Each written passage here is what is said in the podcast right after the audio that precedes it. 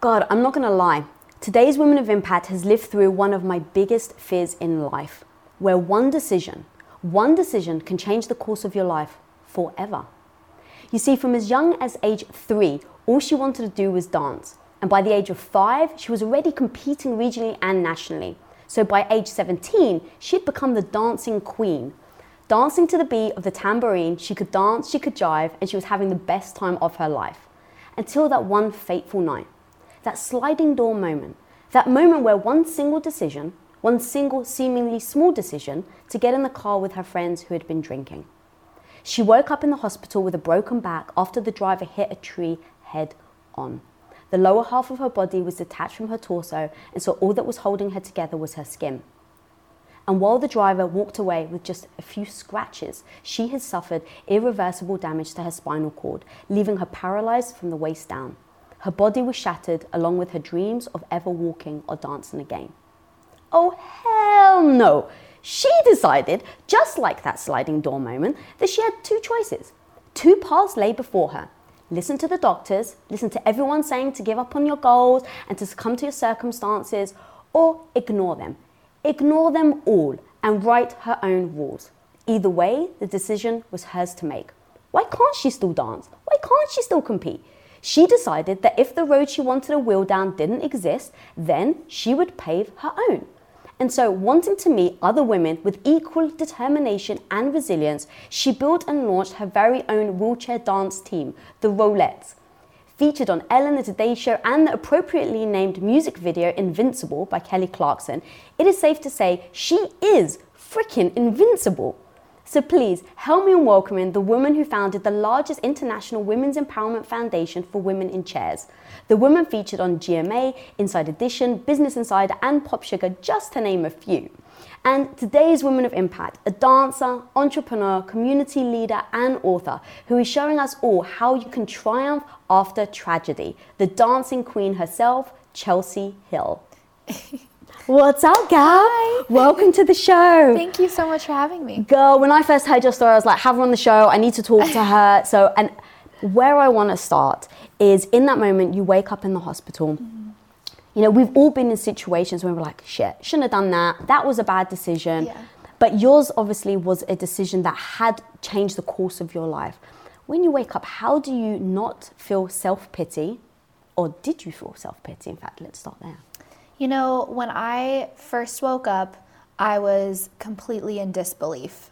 Um, my parents had to wait about two weeks to tell me the news um, until I was completely coherent of what was going on. And in those two weeks, I always was asking questions like, why can't I feel my legs? I feel like there's something around my waist. What's going on? And, uh, you know, then the doctor came in. He said, "So, do you have any questions for me?" And I, the first thing I said was, "Yeah, why can't I feel my legs?" And he said, Well, you have a spinal cord injury and you're never going to be able to walk again. And I was like, How is that possible?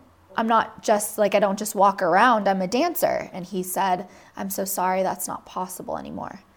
And for the first year, I was in denial. I was like, I'm gonna be the miracle, I'm gonna be the miracle. This isn't my fate, I'm not supposed to be like this. Not walking wasn't a thing to me. So then days went on and I didn't get any feeling back. And, you know, I had I had those moments where I was just so angry with the world and so angry with everything around me, but I was always angry with myself because I chose to get in the car. Right. So let's talk about that because that's so strong. So, A, how do you take that ownership? Mm. Because so many people, and it's yeah. easy to do, it's their fault, it's his fault. He yeah. was drinking, he made the mistake, he ran into the tree. And so I always like to think about it in universal terms. I'm mm-hmm. like, how because not everybody's in your specific situation. But let me tell you, so many people easily will point the finger at somebody else. Yeah.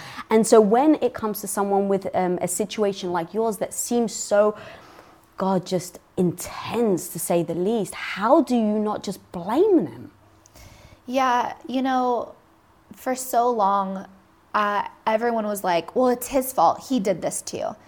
And I was like, yes, but also like, I got into the car. Nobody dragged me in the car, you know, and and in order for me to move on, I wanted to just own what I did and own the fact of me getting in the car and owning the fact of me not getting out of the car when I drove when we drove by my house. Like there was all these little factors that I had the chance to get out, but I chose not to. And so I had to own that because the driver was also dealing with so much at the time too that to also add on the fact that he did this to me was like I felt I felt bad. Wow. How do you put yourself into that position then? Because God it's so easy to just think of yourself like poor Yeah. me why me why did this happen um, even if i chose it you know to to think of and worrying about what he's going through how did you make that switch or how did you do that Um, I just kept telling myself, I don't want to be like this, so I'm just going to ignore it. And I wanted people and I wanted my community to see me as someone that was just like everyone else, except I was sitting down. And I was so focused on being that miracle that was going to get up and walk again that I was just mm. like, I'm good, I'm good. And a lot of it was just mm. me trying to prove to everyone else in the beginning that I was normal and that I can still dance and that I can still do all the things. And my first time that I actually danced was in high school. And that was where I was like, okay, I still feel what I used to. And I was so focused on that and so focused on just trying to fight that feeling and fight for it that I just started to push away um, what what actually happened, you know? And I started to just go, well, I I want to be a dancer. I want to do this, and why should this stop me? If this is how I'm going to be for the rest of my life or for however long, then every day I'm just going to make the best of it until it mm. changes, and if it doesn't, hopefully I build I build a beautiful life. so how did you get to that acceptance right? Because you said you were in denial for the first year. Now i'm going to walk again. It's like this is just a temporary thing. So how what did the evolution look like from going from denial to acceptance um, and then moving forward with your life You know, for me, I think it's a daily thing.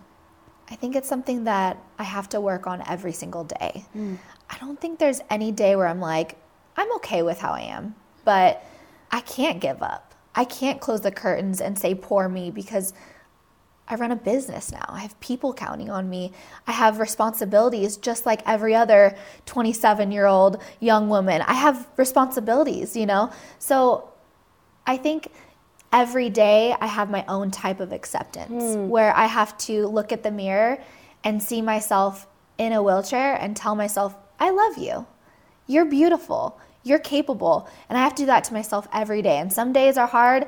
Some mornings are hard. Some nights are hard when I have nerve pain and I can't sleep. But the outlook and the vision that I have for my life is so much bigger than the moment that I'm feeling those low moments. And when I am feeling low, sometimes I just need to feel it, you know, because you can be so, such on a high for so long, but at some point you got to come down and come mm-hmm. back to to who you are.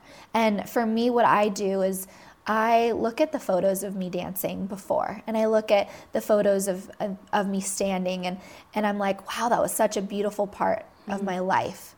It's not who I am now, but I'm so proud of the woman that I've become despite my limitations that people think I have.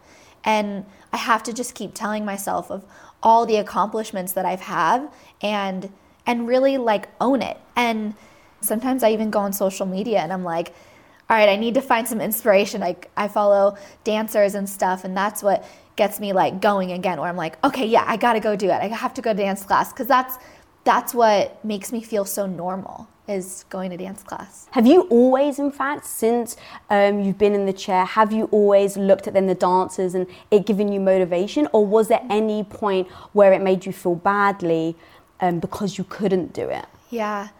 Um, yes. Oof. A year and a half after my accident, I remember saying, like, well, I want to go take classes. And I was with one of my best friends at the time, and I was like, let's go take classes somewhere. And so we drove an hour and a half to go take this class, and, and we would go every week. We made it like our thing, we had like our, our routine. And uh, I remember they said, we're doing auditions, and it was an all able body dance troupe. And I was like, I'll audition. What the heck, you know? I ended up auditioning for this able bodied dance team that goes and competes everywhere, and I ended up making it. And that was when I was like, I did it. I can I can do this. Like, okay, cool. But in that, I had to fall back in love with dance in a different way because I was looking in the mirror at all these able bodied dancers, and then I saw me on the side in a wheelchair, and I was the only one in a wheelchair. And there were so many times in that time period that I left the studio crying so many times because I was like, I can't do this. Like, I'm looking at me being different than everyone. And so in the beginning, I just told myself, fake it till you make it. Mm. Just keep going, keep going, keep going. Prove to everyone that you you deserve to be there like every other person out there. And I kept doing that, and it was hard. It was really hard. But every down time that I had really helped me find the high times. Mm. You know, it really it was part of my journey. So when you're in those down moments and you know you're, you're not feeling good and you've made this dance but you're comparing yourself to others right? Like so many of us we all compare ourselves yeah. to each other. Um, how did you push yourself to keep then going right? So you're saying that you're looking mm-hmm. online you're seeing these people you're saying hey i need to look for these people more like me.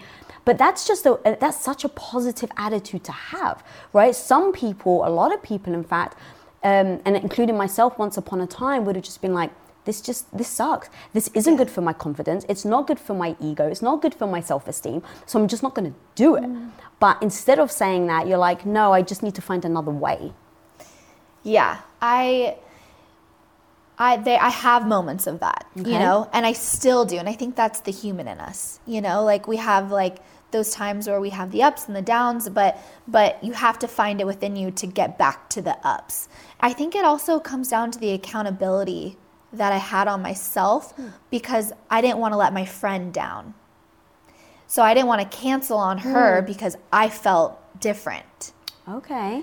And I think accountability is something that people can do in different ways. You know, like I'll just go because there are portions of the classes that I like, but I just won't focus on on the low part. So I started figuring out how to fall back in love with mm. dance. And I started just focusing on myself and watching myself in the mirror and watching the able bodied choreographer from just the waist up. And I started retraining my brain to take in choreography differently, to not look at him, look at his feet, look at them in the mirror, look at me, look at my wheelchair, and then get into my head. I just I had to stay focused. And I started falling back in love with it and I started enjoying it. And then on top of that, then when I was put into the pieces, I had everyone on the sidelines cheering for me and screaming for me. And I just, I got that same rush that I was fighting for, mm. that I still had in me. I just had to find it. And it was the same feeling that I had before my accident. And I think that's when you love something so much, you just refuse to let it go. You just have to find a different focus. Yeah. And you, you know? think that all stems from the initial spark and passion that you have for it. Yeah. I'm a firm believer in once a dancer, always a dancer. And I think that people in this world don't understand that everyone can be a dancer mm. in their mm. own way. And I just had to find my way that worked for me. God, I love that so much. And the fact that you didn't succumb to the limitations put upon you. How do you, or do you look at if there is a difference between people's opinions of limitations and then the realities of limitations? Yeah, it's such a wide word. You know, people look at me and they're like, oh, she's so limited. There's only so much she can do. But I've found over the last few years, there's so much more that I can do rather than I cannot do. Mm. And that's what I love so much because every day I fight to see what I can do. What can I accomplish today? You know, and I think also a big part of that is is having people around you that want to support you that are your tribe mm. that only want to see what you can do mm. and want to go on the journey with you to to figure that out because I think there's so much fun in that too you know, whether you're an amputee, whether you've gone through something like I have, or whether you have an invisible disability, or whether you have an emotional disability or a mental, like whatever that is, surrounding yourself around people that don't see the limitation, that see the opportunity instead, I think is so powerful. And once you find those people, hang on to them because they're the people that are going to make your dreams come true and they're the people that are going to be right behind you saying you can do this, mm. especially when you have those downtimes. God, your perspective is incredible because I think that that's what it comes down to. Whether you know you're in a chair or not, or whatever disability, whether like you said, whether it's emotional, mental, mm-hmm. um, it all starts with how you see yourself yeah. and the belief in yourself or not. Um, I actually heard you talk, and I, thought it was really funny where you said, you know, people um, say like, "Oh my God, she dances," and she, you know, in, in a wheelchair, and they always caveat it with the fact that you're wheelchair uh-huh. bound and the fact that they say wheelchair bound, mm-hmm. But you say no one says this person started the business and but overcame their yeah. anxiety. Like no one talks yeah. about the emotional, but because it's so physical, yep. people feel like it's important to mention, but we don't ever mm-hmm. caveat anyone else's success when it becomes an emotional yeah. difficulty or a.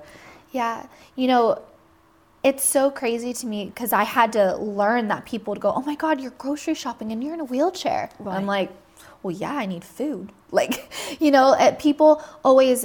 I think because it's visible, mm-hmm.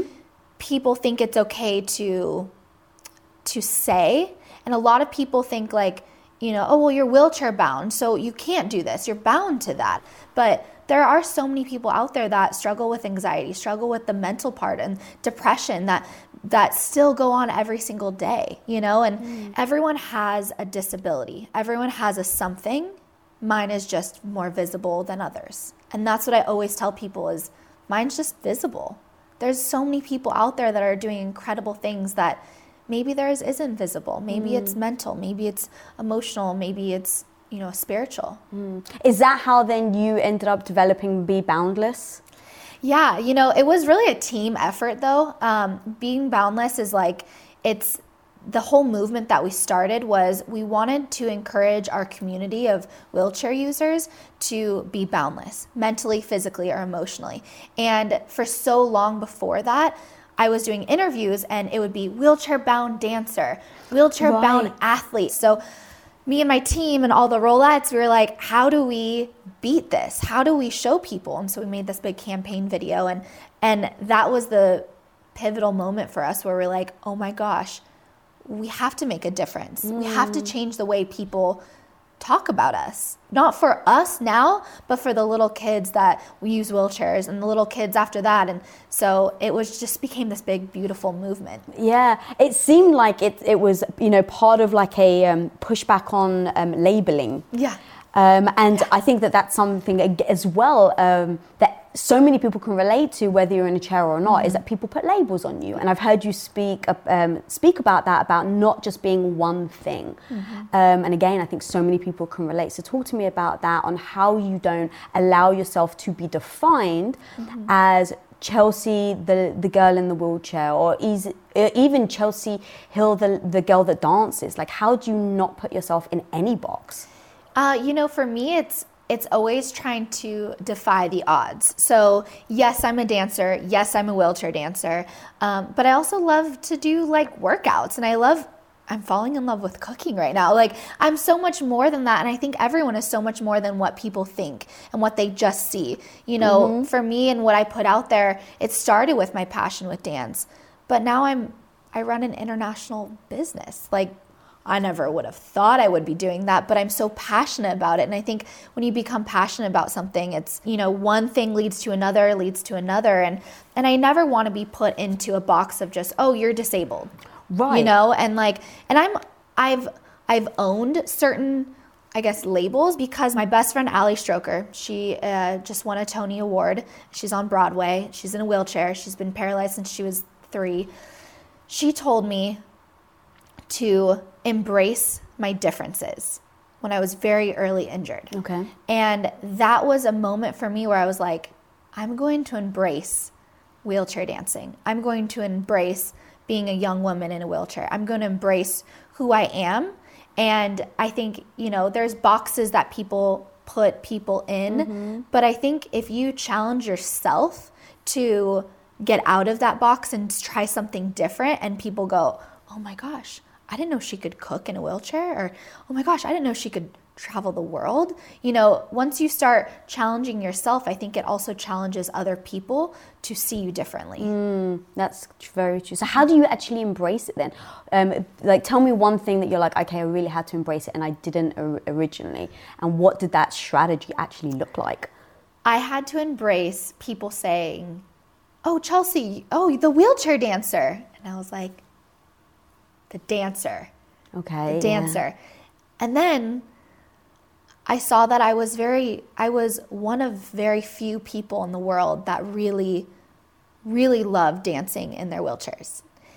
I started to actually go, yeah, I dance in my wheelchair and smile about it and be confident and and embrace it. And that confidence helped me help me reach all these other women and bring them in and get to know them and now they're my best friends or my sisters like I, if i feel like if i never embraced wheelchair dancing that title i would have just wanted to be a part of able body you know groups mm. and not be not run an all women's wheelchair dance team and i think the first time that i was like oh my gosh this is powerful was i got a Facebook message from a choreographer that was working with Kelly Clarkson. And she goes, I'm doing a music video for Kelly Clarkson and I would love for you to be in it. And I was like, Me? It, in this? Me? And she was like, Yeah, please. Like, we would love to have you. And I went to the studio and it was down a flight of stairs. So I had to get carried down. And that was like, to me, some people would have been like, oh, I can't do it because you have to carry me down the stairs. So I'll leave and I'll miss out on this opportunity. But I was like, uh uh-uh, uh, i to scoop my butt down those stairs. I'm going to go to this choreography class. I'm going to learn this routine. And the song was just so perfect. I think that was my turning point where I was like, this is something. Like, this is different. This is beautiful. And it was a process. It's not it's not an overnight mm. thing where I'm like, okay, someone's gonna say wheelchair dancer. I'm gonna say, yeah, it was a okay, but all of the things leading up to it was a process of of accepting that word mm. and accepting wheelchair dancer dancer title. And you know, with when Kelly Clarkson okayed me to be in her music video, it was like it was this moment where I was like I I am enough. This is enough. This is something different and people people want to see it. You know, and so I think it's a process and I think even still to this day, they're like, oh, wheelchair dance team. And I'm like, that's not normal, but I want to make it normal. I don't want people to go, whoa, this is like one in a million, even though it's really cool. But like, I want there to be more things out there for wheelchair dancers and, and more organizations to pop up because the feeling that I get out there, people deserve to feel. Mm. Yeah, it seems like you're really driven by purpose. Yeah in the beginning, it came from wanting to prove to my community that I wasn't the only one, that I wasn't the only one that maybe made a mistake or had a terrible thing happen to me. Like, you know, I wanted to educate my school. You know, when I was laying in the hospital bed, I asked my dad, Can I Skype with my school so they can see me like this? Wow. And I was laying in the hospital bed with a tube down my throat and a tube down my nose and IVs and and so I think it started then because I wanted people to see that the woman and the young the girl that was running around jumping and dancing and on the high school varsity dance team, you know, one day was doing that and the next couldn't. And I think I was just so caught up in showing everyone that I wasn't the only person that mm. in that I found I found a different purpose. Yeah, wow. Um, I heard that you said that um, that you actually went and defended the drunk driver because he was in prison. Mm-hmm. Um, talk to me about that. Was that easy to do? How did you feel emotionally? Was there mixed emotions?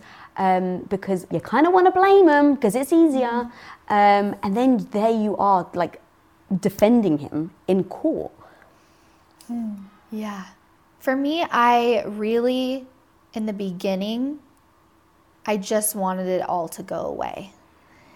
I wanted all the blame to go away. I wanted I didn't I felt bad because I there were people in my friends that said, "Well, he's going to prison because of you." Like almost blaming you. Blaming me for him going to prison. So I tried to take some of the blame because I my friends and my community started taking sides. And I wanted to just take on part of that blame because I felt like I could take it. But he wrote me letters every month, all the time, about, you know, all these different things and what he was doing inside of jail and then when he went to prison and Was he blaming you as well? no. Okay. No. Um, I wrote a lot of letters that were like, I can't go to the bathroom on my own because of you. I can't get tie my shoes the way I used to. I can't wiggle my toes. I can't shower like I like I can't do all these things because, like I had all those moments between him and I through letters mm. and he was my friend, you know, mm. and he helped me through hard times in high school and I helped him through hard times in high school and I told him I said if you get out and you do good with your life and you teach people about what not to do and the dangers of drinking and driving, I will I will fight for you. Because if I can forgive you and you can make good with this and I can make good with this, then maybe this happened for a reason. And I'm thankful for what I did, and I still stand by what I did by fighting to get him out of prison. And you know, I remember the judge looking at at him, going, "She's the only reason why you're getting out." Wow. So ha- take me through that was really powerful that you said like you took ownership, which we spoke about earlier in the episode mm-hmm. as well. And, and I am so with you. I take ownership over everything. Uh, but it never occurred to me that you would take ownership and blame. So how do you navigate those? So you said you took on the blame. Did it feel like you were taking it on because you were just trying to set him free, or did you actually feel like you you felt blame? I I did start to feel like, oh my gosh, I'm the reason. Like if I didn't get a spinal cord injury, then then he maybe he wouldn't be going to, to prison. And watching people online take sides and watching other people that had no idea about that night or or anything take sides and blame me for him going to prison. like it was so hard. Like that was one of like the hardest times in my life. Mm.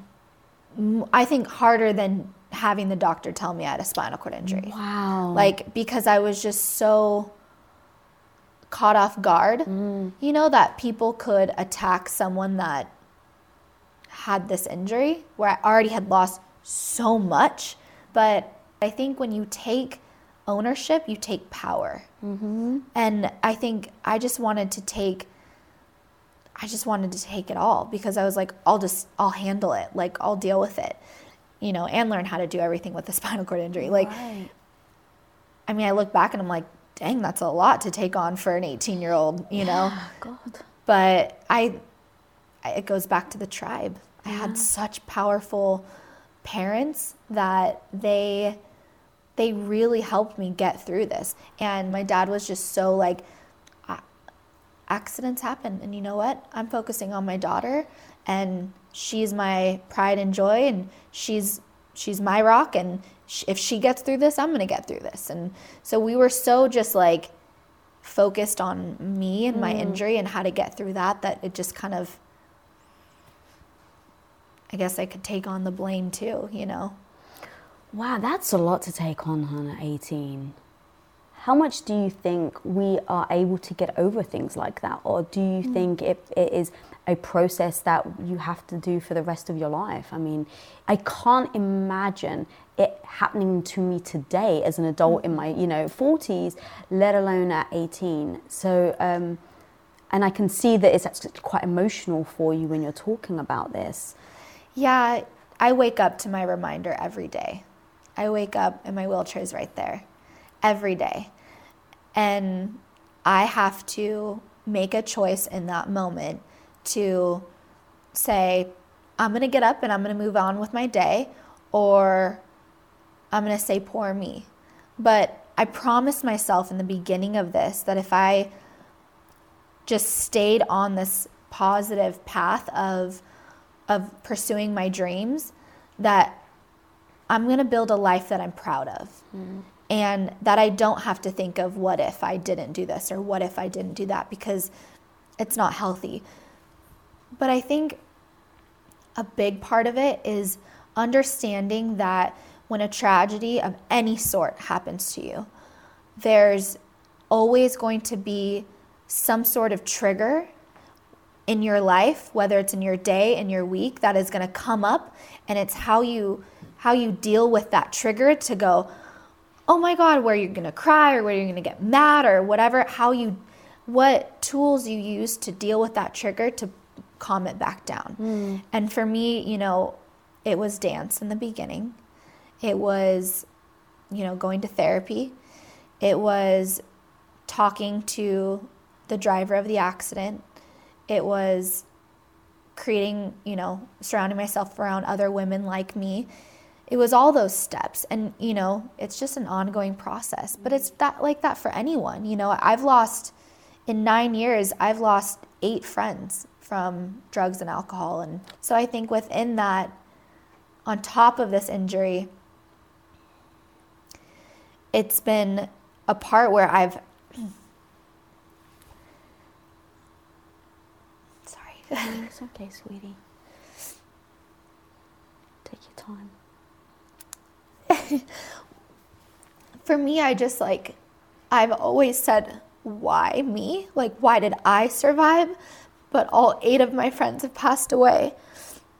And so every time a friend has passed away, I promised myself that I would keep pushing for them so yeah wow sorry no i mean look don't apologize. This is the whole point of the show is to see the realness of dealing with situations. Yeah. and you know i in researching you and preparing for this episode i kept saying to myself like it's not even that you're in a wheelchair. The wheelchair is just a symbol to me right? It's a symbol of something that you've had to fight through. Yeah and the realities of having to fight through that. And every single person that is listening or watching this episode right now can relate to that, can relate to a tragedy yeah. in their lives, and then trying to either find purpose in it or not find the purpose. Yeah. And the fact that you can be that real and say, like, every time something happens, I wonder why me. Like, mm-hmm. that's powerful. And I want people to really hear that. Yeah. So um, I just want to applaud you and thank you for being so real and honest about it me being paralyzed is so minute to the losses, the other losses I've had in nine years. You know, I can handle this. Mm-hmm. It's it's the losses that have happened after that I've promised myself every time, like I'm going to do this more because of them. And it pushes me more to want to educate the public on this. Mm.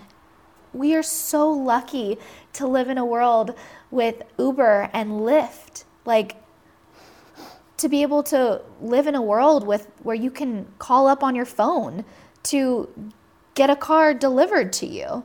You know, don't don't take advantage of the life that you have because it can be gone in a second. Yeah, the fact that one simple decision really can change the course of your life. Yeah. Um, you know, and I like to think that in every, you know, worst case scenario, you can look and say, how can this be the best thing that's ever happened to yeah. me, you know? And your mindset is so freaking incredible. Um, is that something you've had to adopt along the way because of your situation? Oh, yeah. Oh, yeah. I definitely am not the person that I am today that I was in that hospital bed. You know, I've learned so much as a young woman with a disability, and I've have a lot more appreciation to different things than mm-hmm. I think I mm-hmm. would if I was walking in, in my age. But I think everything that I've gone through has made me a stronger version of myself. And I think that's for everyone. Everyone has gone through so many things in life that have made them the person they are today. People do things, people react the way that they react because of things they've gone through in their mm. past, you know? And so, yeah, I'm definitely not the person I was and I'm very proud of what I've created and what I've I've done with my life with this situation um, that I have. And, you know, it's one of those things where I'm still learning. I learn every day new things. What are the three key things then that you have, um, that your mindset, that you've done to your mindset um, in order for you to have got to where you are today then? I think one of them is always being a sponge. So, always being able to absorb everything. I always challenge myself to learn something from from people that know more than me, you know, um, and people that are where I want to be in life. I always try and learn from them, uh, and so that's one. Two. Uh, my motto was always say yes, but now where I am today, I'm like, say yes with boundaries. Okay, I like you know, that. Yeah. so boundaries are healthy, um, and I think also um, be selfish because in order to be selfish, you have to take care of yourself. Mm. And if you don't take care of yourself, you can't be the best version of yourself for other people. That's amazing. I didn't expect you to say selfish, which actually reminds me of something that I heard you say about making sure that you take care of yourself. And there are moments where you just ran yourself into the ground because you were so focused on um, what are you going to achieve and not being distracted or feeling sorry for yourself. But because of that, you basically drove yourself into the ground. Yeah. Um, how do you now monitor that and make sure that you don't spill over into the, you know, damaging your self care? Yeah, you know, I think in the beginning too, I think you have to really you have to work every single angle. You have to do all the things. You know, when I was in my apartment running Rollettes by myself, I had to and I was so alone for that first year moving to LA. I had to feel all of those things mm. in order to understand what I needed. I had to go, okay, I need someone to come in and help. I need because I have no f- food in my fridge. I have no this. I have no that. I don't know how to help myself in order to build this business.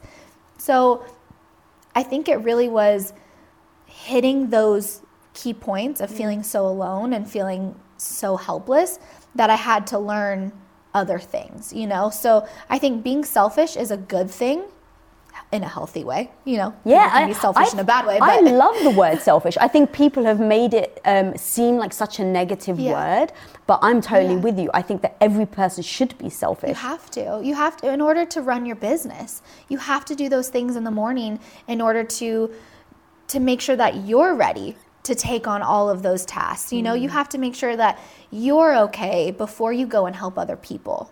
And so I think that's something that I've learned the last few years where I'm like I need to make sure that I'm okay, that me and my boyfriend are okay, that my home is okay in order to make sure that I can have the courage to help other people. God, I love that. So What's your superpower, girl? Um, my superpower. Oh my gosh, that's such a hard one. Oh God, one like comes screams at me when I ask you Really? that. Yeah, what is it? your perspective. That's You have a way one. of looking at something that could be so detrimental to you or incredibly empowering and impactful. And every opportunity in this entire discussion, everything that I've asked you, you've had every opportunity to look at the negative, but you've always switched it and said, but I look at it this way. And so that at least was what screamed out at me when I asked you the question. I love that so much. Um, and so, where can people find you and everything you're doing with the Rollettes and just you yourself and your Um, wonderful im- Instagram? Thank you. Yeah. Uh, you can look on Instagram, just Chelsea Hill, or you can look up the wheelchair dance team, Rollettes. Yeah. Um, uh, Rollettes underscore LA. And then our website, rollettesdance.com and rollettesexperience.com. That's awesome. Guys, you gotta go check out this woman. I went down the rabbit hole of watching her music videos and they're so freaking good. So go check her out. If this episode has brought you value, guys, please do subscribe. Click that little subscribe button down there. And if you're not following me, follow me at Lisa Bilyeu. And until next time, go be the hero of your own life. Peace out.